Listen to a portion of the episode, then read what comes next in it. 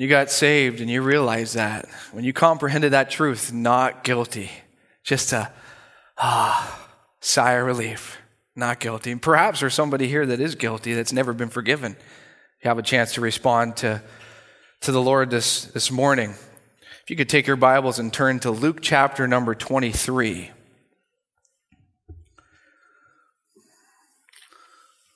Please be in prayer for, for, for the Furies, Pastor and Ida, as uh, Ida's father in law, George, has passed away, and uh, they're gone to Texas to be with family and plan out some arrangements there. So be with them. Children, you are dismissed. Go to junior church. Be in prayer for the family, they'd appreciate it. Luke chapter number 23.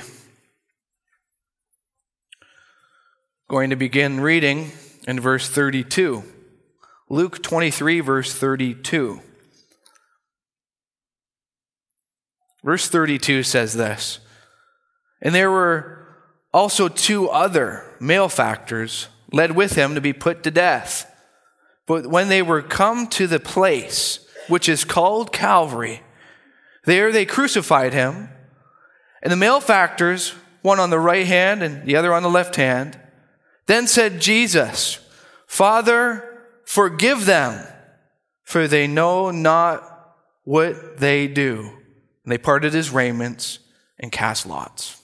Let's have a word of prayer. Heavenly Father, I ask as we open up your word, your holy word this morning, that the Spirit would lead, the Spirit would speak, the Spirit would penetrate down to our hearts. We thank you for the music, Lord, that has prepared the heart to receive your word. And I ask this time, God, that you would use me the Holy Spirit would penetrate my heart to tell me what to do, tell me where to go, and that we would just be submissive to what you'd have for us here this morning. I ask, Lord, if there's somebody here that's been struggling with the thought of salvation, where they're going to go when they pass away, that they would get that straightened and taken care of today. We thank you in Jesus' name. Amen. Here in this passage of Scripture, a lot has taken place in the past 24 hours or so. The Garden of Gethsemane, the pleading with the Father, the sweat drops of blood had already taken place. The betrayal of Judas, the, the judgment hall, the cries from the crowd, crucify him, crucify him. The scourging with the cat o' nine tails has already come to pass at this point. The road to Calvary, Jesus bearing his cross, he has already traveled. The crown of thorns, the nails in his hands and in his feet. It's already happened. The hoisting up of the cross is now happening as she sinks into earth's hole to stay upright and hangs the Savior on the cross. They're hanging. Seven is a number of perfection, God's perfect number. It took God six days to create the, the world, and on the seventh, he rested to complete his work. Seven days. Jesus is now coming to the end of his earthly ministry, and we now see Jesus having seven cries from the cross. I found it interesting that it took God seven days to create the world, but it took the Lord 33 days leading up to really this point to redeem it. Today, we're going to be looking at the seven cries from the cross. And here in this passage of scripture, we're looking at the very first cry. And that's the cry of forgive. Look at verse 34, as Jesus says here. Then said Jesus, Father, forgive them, for they know not what they do. Forgive them. Now, if you take offense, uh, if somebody offends you, uh, maybe emotionally or, or maybe hurts you physically what is and your very first response would be that of anger and really it's the first five minutes of an offense that you need you need to step back and you need to cool down and approach it later and that's the time that we're most prone to get angry and to lash out when, when that offense first takes place and we're in the heat of the moment. Well, Jesus here is in the heat of the moment. I mean, they've, they've nailed him and they've now sunk him into the ground and he's upright and he's feeling the gravity of the nails and the crown and all these things are coming to, to pass upon his body physically. And he doesn't respond with anger. He responds with this forgiveness. mind boggling, isn't it? The very first cry Jesus had on the cross out of the seven was unfathomable forgiveness. Think about that. Consider the context. Here he is being betrayed by a man and mocked, and yet he's saying, Father, forgive them. And forgiveness is not possible through going to church. Forgiveness is not possible by being baptized or giving or being religious. Forgiveness is only possible through the shed blood of Jesus Christ. There is no other, there's no other way. There's no other there means to get forgiveness of sins. There's many other religions, there's many other denominations that teach a different avenue of forgiveness. Hindus and different things need to hike up a mountain or, or they need to wash in a river or they need to get as high up as they can elevate themselves in a mountain to God to be closer to receive forgiveness. But the Bible teaches that forgiveness, being wiped clean, a new slate, is only possible through the shed blood of Jesus Christ. Maybe you've been wondering about that, and it's pretty elementary, but maybe you're wondering about that. Maybe there's somebody viewing right now wondering about that. How can I be set free? How can I be forgiven? How can I be released from this heavy weight? It's only possible through the blood of Jesus Christ. And uh, uh, First um, Peter 1.18 says this, For as much as ye know that ye were not redeemed with corruptible things, as silver and gold from your vain conversation re- received by tradition of your fathers. And then it says, But with the precious blood of Christ, as a lamb without blemish and without spot. Consider the cross, the context, but consider the cross. Consider, consider what is taking place here, the shame that comes along with the cross, and all the, the blood that was accompanied with the cross. Uh, it, it was just not a nice scene. And Jesus, and I've said this before, changed the image of the cross. We look at the cross now as a symbol of hope, and it certainly reminds us of his sacrifice, but we look to it as what Jesus did and what he accomplished on the cross. But before Jesus ever died on the cross, we would have never worn uh, an image of a cross around our neck. We would have never uh, had it uh, posted up here or there as a, as a symbol of hope and as a reminder of, of Jesus. But when Jesus died on the cross, he radically changed the image of the cross to not necessarily uh, that of, of, of, well, of, of also torture, but also of hope and of freedom and of payment from our sins. What he did on the cross. But you think about that, and we were just singing about, about uh, not guilty, uh, he paid the price uh, that we could walk free. And, and when you think about that, has it penetrated down to the depths of your heart? Because that's really what it comes down. That's the bottom line. Has it in, impacted your life? The cross. Um, have you recognized your need for forgiveness? Have you recognized your need for forgiveness? Uh, you, you may say, well, you know, I'm, I'm a pretty good person. Uh, compared to my family member, I'm doing pretty good. Compared to my neighbor, I'm doing pretty good. Uh, I, I you know, I shovel the driveway to my, to my neighbors. I, I cut the grass. I, I do these good deeds. I do these good things. And really, I, I could say that maybe you could say, I'm a good person. We're Canadian. We're polite. We're, we're a good people, you would say. And you know, as a new believer, I always struggled with Romans 3.12, where it says, and they are all gone out of the way. They are all become unprofitable. There is none that doeth good no, not one. I, I struggle. When I first read that verse, I struggled. I didn't really understand it. There is none that doeth good.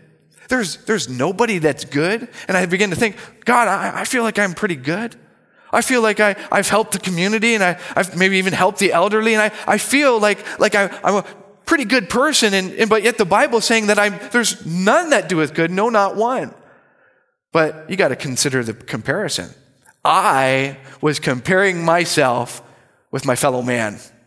And comparing yourself or myself with fellow man, you could come out looking pretty good because you're comparing it with fallible people.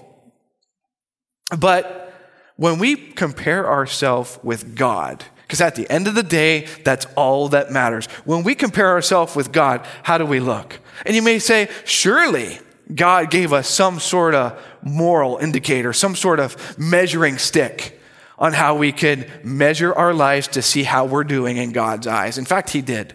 A long time ago, He took care of that. He gave us the Ten Commandments. In the Bible, I'm not even going to read all of the Ten Commandments. I'm going to read five of the Ten Commandments, and you could do a self assessment on how you're doing in God's eyes. We'll start at number five. Honor, thou shalt honor thy father and thy mother. Go clean your room as a kid, right? Go clean your room. No, not now. I don't want to eat that, Ma. Different things over the years, how we've disobeyed our parents. We've not honored our parents. And I'm sure that everybody in this room could say, check me off or cross out that one. I failed that one. So one out of one. Number, the, the next one, number six. Uh, thou shalt not murder. Murder. You say, maybe I've never murdered, or have you ever thought of it in your heart? you don't tell anybody that. Um, thou shalt not commit adultery. Thou shalt not commit adultery. No, Jesus took it a step further. He said, if you've looked on a woman with lust, you've committed it already in your heart. So, so have you ever thought about it? Have you ever looked on somebody the way that you shouldn't look? X that one out. I shall not steal. Even a five cent candy is called stealing. I'm sure we've all done that. Thou shalt not bear false witness. In other words, no lying. You ever told, told a lie? Even a, even a little white lie? X yourself out on that. Thou shalt not covet. Ever see somebody that has something, you want it because they have it, and you, you want more, and you want more, and you want to hoard, and you want to do different things? Thou shalt not covet. X that one out. So, how, how are we doing in God's eyes now? Not so good. Not so good. So, so then we look to Jesus and, and we're illuminated with the thought that we need God and we need an intervention and we need forgiveness. And Jesus cries on the cross, Father, forgive them, for they know not what they do. They don't know what they're doing, Lord. That Roman soldier that put that nail in my hand, and those people that mock me and say, Come down, you were you, you said you could save others, save yourself, Lord, forgive them. Forgive you. The Bible even says in James 2 and 8, Whosoever shall keep the whole law, yet offend in one point, is guilty of them all. That's some high standards to keep. You know, the Ten Commandments were made so not so that we could keep them, because God already knew that no human being could do such a thing. They were designed and made to show us of our need for redemption. The Bible even says in Galatians 3:24, "Wherefore the law is our schoolmaster to bring us unto Christ that we might be justified by faith." So, so the need of forgiveness and being right from with God is not necessarily being able to keep the 10 commandments because we cannot. Our, our way to receive redemption is to look to Jesus Christ, the finished work that he has done, and ask him to save us. Ask Him to forgive us and ask Him and bring us to Him that we might be justified by faith, not by doing some sort of act. Cry number two was that of forgive. Was that of forgive? If we go over a couple verses, over to verse 39, Luke 23 and verse 39. It says this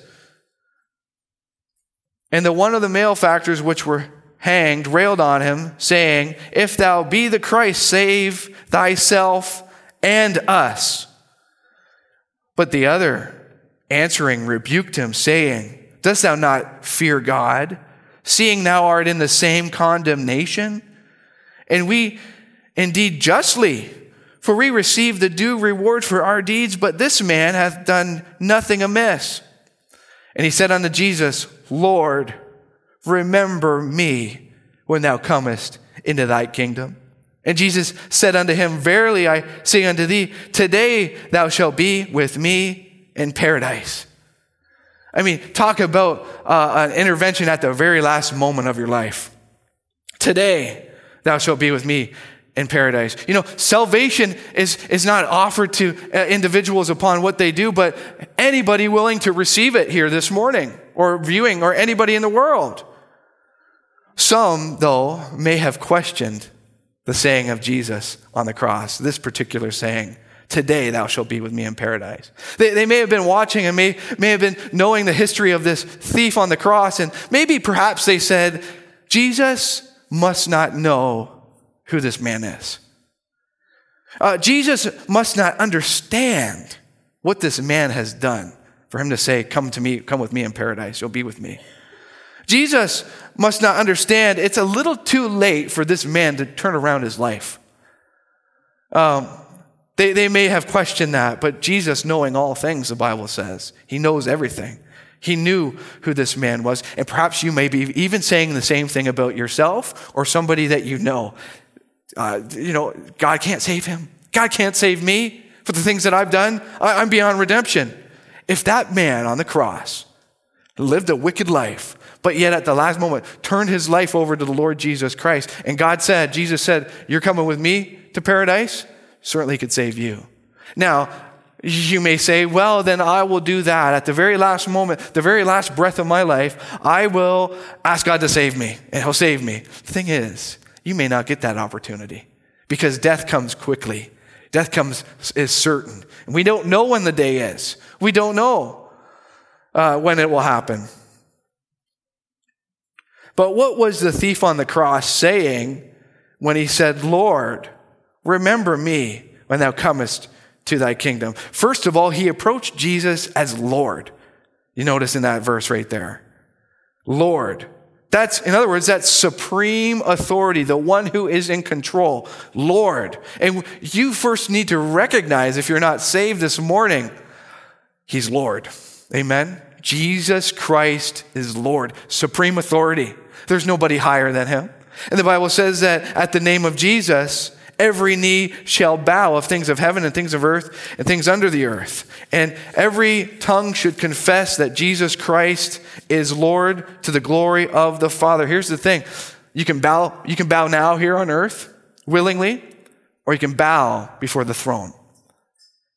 But when you bow before the throne, if you've not bowed here on earth, it'll be too late. It'll be too late. Have you bowed the knee to Jesus?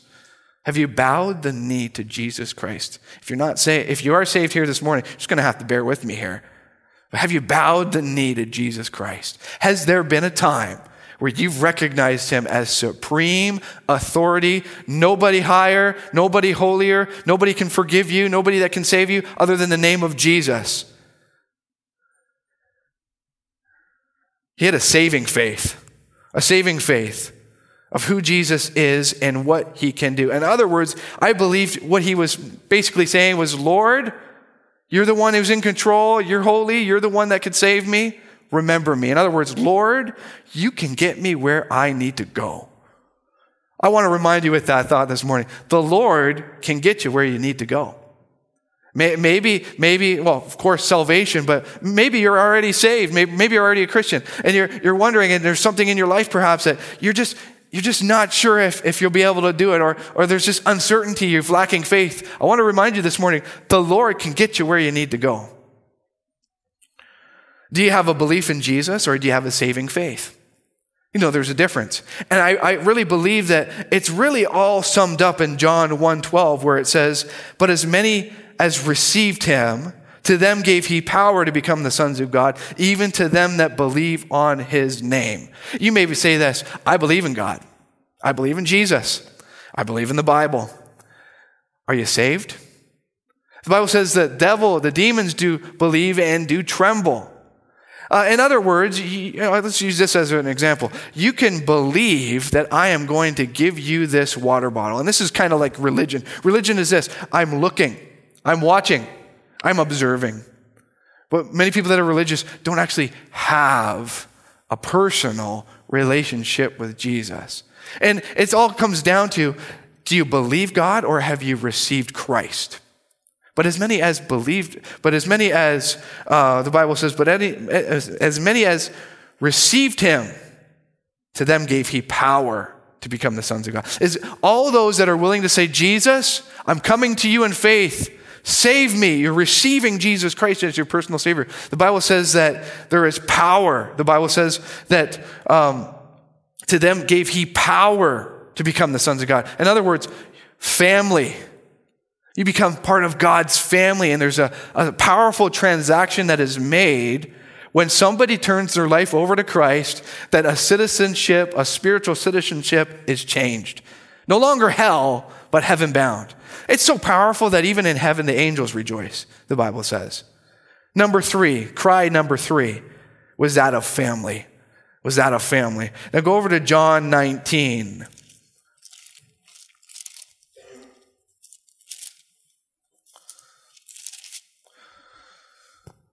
John 19 and verse 25, it says this When Jesus therefore saw his mother and his disciple standing by, whom he loved, he saith unto his, his mother, Woman, behold thy son. Then said he to his disciple, Behold thy mother. And from that hour the disciple took her in unto his own home that of family. Now, those, those of uh, maybe of a Catholic faith may not be a, a real big fan of verse 25 when, when, when Jesus says, Woman, behold thy son. But I don't believe Jesus meant any disrespect by calling his mother woman. Rather, Jesus cared enough to tie up some loose ends before his departure, so he trans, he's transitioned a task to his disciple, John, to take care of his mother and to act as a son to Mary. It reminded me of this simple thought. The Lord sure is good at tying up loose ends, isn't he? The Lord sure is good at tying up some loose ends. You may say, uh, you know, maybe a story in your life. I, and I hear story after story after story of people saying, I didn't know how to do this. I didn't know what to do, but God just seemed to work it out especially as we give to God, especially as we sacrificially give to God. I don't know how I'm going to make it. I don't know how I'm going to pay the bills, but God seems to just supernaturally make something happen to work it out to, uh, for our benefit to help us. He sure is good at tying up some loose ends. I'm sure you're thinking of a story right now in your own life where you could say, I didn't know what was going on, but God did. And I'm looking back at it and I see the whole book of that story, the whole chapter of that story written, and I say, God sure is good at tying up loose ends. He's on the cross. And he's saying, I, I need my mother to be taken care of. He cares for the sparrows. He feeds them. Surely he'll feed us. Don't be, don't be uh, scared of what's taking place in the world today with inflation. Don't be scared uh, what's taking place with the unknown of, of uh, you know, the globe. Don't be scared. Don't let that hinder you. God will take care of you because he sure is good at tying up some loose ends. Number four, Mark 15. Turn there, please.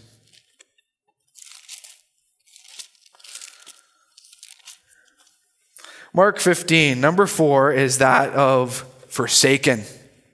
Forsaken. Mark 15 and verse 33 says this And when the sixth hour was come, there was darkness over the whole land until the ninth hour. In the ninth hour, Jesus cried with a loud voice, Elo, Elo, lama sabachthani, which is interpreted, My God, my God, why hast thou forsaken me? Now think about this. We will never know what that is like. We will never experience God's hand of being forsaken upon our lives because Jesus bore that already. We will never know what it's like for God to turn his face away upon us. Because one, because over 2,000 years ago, God put all of our sin on Jesus and he forsook Jesus so that he will never have to forsake us. What, what a thought. I don't know about you this morning, but what a humbling thought that the spotless Lamb of God would be forsaken so that we will never be forsaken. Why? He looks up to, to God. Why have thou forsaken me? You could put your name there. Jesus had to go through it, but all believers will never know what that is like. In Hebrews 13 and verse 5, it says, Let your conversation be without covetousness, and be content with such things as you have. For he has said, I will never leave thee nor forsake thee. Psalm 34, 25 says, I have been young and now am old, yet I have not seen the righteous forsaken, nor his seed begging bread. Corinthians, Paul pens in Corinthians, uh, 2 Corinthians 4, verse 9, persecuted, but not forsaken, cast down, but not destroyed. One of the most moving cries of the cross, in my opinion, is when Jesus says, Why? Why have you forsaken me? Forsaken literally means to be deserted, abandoned, or left behind. He hath made him to be sin for us who knew no sin, that we might be made the righteousness of God in him. Number five was that of fulfillment. The fifth cry of the cross was that of fulfillment. Go over to John 19, back over to John 19. You're going to be in the four Gospels today, or in the Gospels, I should say. Um, John 19 and verse 28.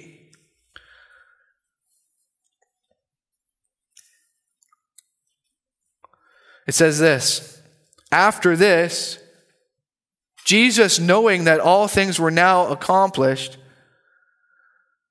uh, that the scripture might be fulfilled, saith, I thirst.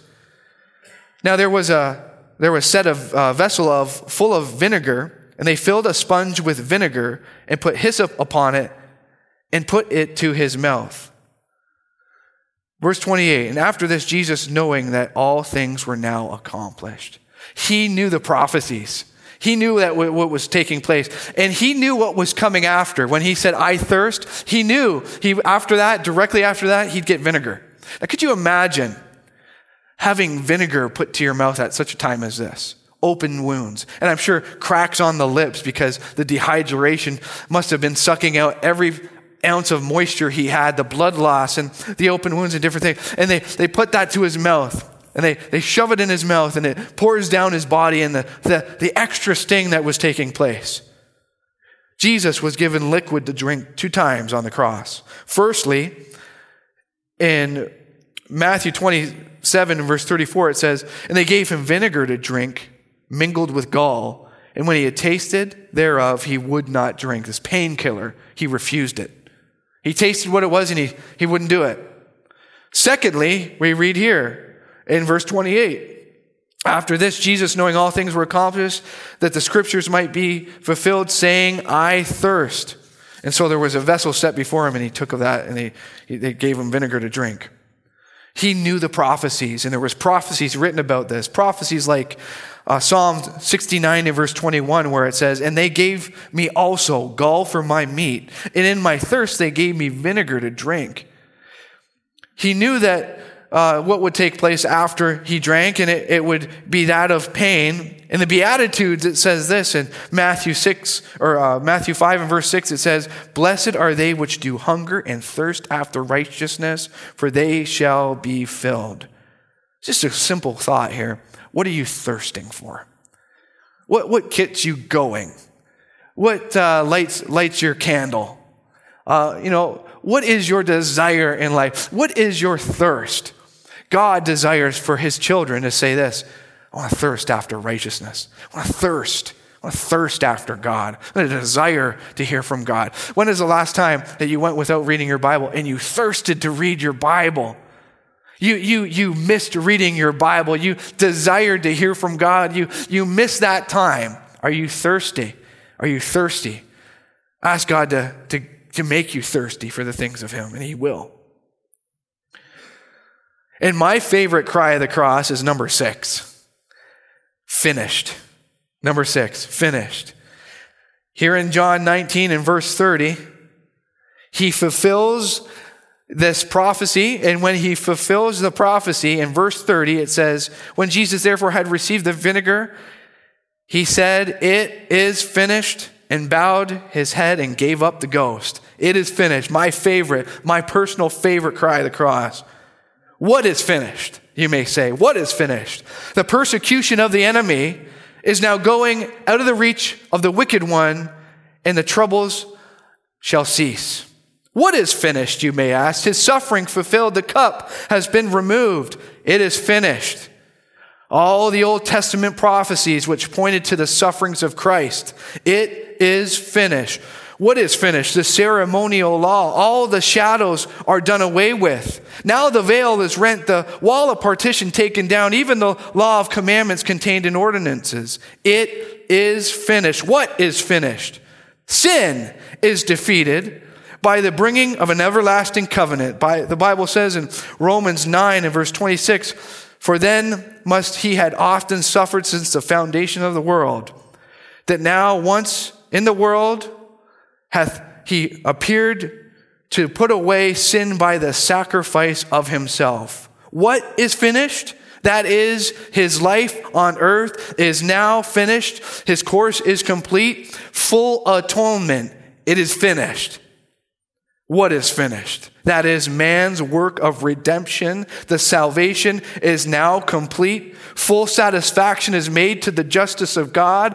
A fatal blow given to the power of Satan. A fountain of grace open that shall ever flow. A fountain of peace and happiness is laid, shall never fail. Christ had now gone through his work and it is finished. Amen. John 17, 4 says, And God glorified thee on earth. I have finished the work which thou gavest me to do. Guilty, vile, and helpless we, spotless Lamb of God was he, full atonement can it be. Hallelujah. What a Savior. Lifted up was he to die. It is finished was his cry. Now in heaven, exalted high. Hallelujah. What a Savior. And then the last cry of the cross is found in Luke 23. Go over to Luke 23.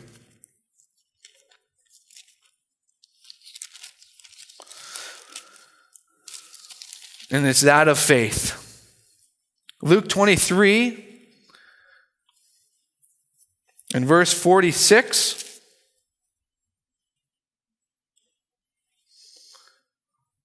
says this When Jesus had cried with a loud voice, Father, he said, Father, into thy hands commend my spirit. And having thus said, he gave up the ghost. Is that of faith? Father, here it is, and take it. Jesus was the one in control. It even says in Psalms 34, a prophecy, into thine hand com- commit thy spirit. Thou hast redeemed me, O Lord of God of truth. Now think about this. If God, if Jesus Christ was in control of his own life, to give it up at his own will, how much more reputable is, is he to be able to take control of our life and, and, and to be trustworthy with our life? He's worthy of our trust. He's worthy of your trust. You may, you may be on the fence, and you maybe you've been on the fence for a while now. You've been coming here, you've been listening, and you've been on the fence. Oh, if I, if I give my life to, to the Lord, what about this? If I give my life to the Lord, what about, what about that? If he is in, he, he, he called the shots on his own life. And when he said, I, I'm giving it to you, God, that's when he died. How much more can he help your life? How much more is he, can he be trusted to help you with your daily problems? And for the, the problem of your sin. He's sovereign. He's in, he's in control. If you're not saved this morning, I want to challenge you with that thought. Don't walk out different. Don't walk out the same. Walk out different than you came in. Why, why don't you just give your life to the Lord? Again, maybe everybody in this room is saved. I don't know. Maybe you are. But maybe the Lord's been speaking to your heart. Maybe it's just time to say, Here it is, God. My life is yours. Let's bow for a word of prayer. Heavenly Father, we give you thanks for this time. And we ask, God, I, I thank you for the patience of those that are saved here. And we just ask, Lord, maybe, maybe there's somebody here that is not saved. Oh, would they have the courage today, Lord, to give their life to you? to submit their life over to you, Lord. We thank you in Jesus' name. Amen. Would you stand to your feet as we as we pray together? If you want to come to the altar and pray for somebody, perhaps there's somebody here this morning that is not saved. We'd love to talk to you. We'd love the chance to be able to, to show you in the Bible how you can receive salvation through Jesus Christ. Would you have enough courage this morning to say, I'm done playing games, I'm coming? Would you come to the front this morning as an act of saying, I want to be saved? Anybody like that this morning? Uh, others may come just to pray. and You can come now. Jesus said, It is finished. It is done. The work is complete, but you have to reach out your hand. You have to reach out your heart in faith to receive Jesus Christ as your personal Lord and Savior. If that's you, you come up to the front. We'd like to talk to you. And others are praying.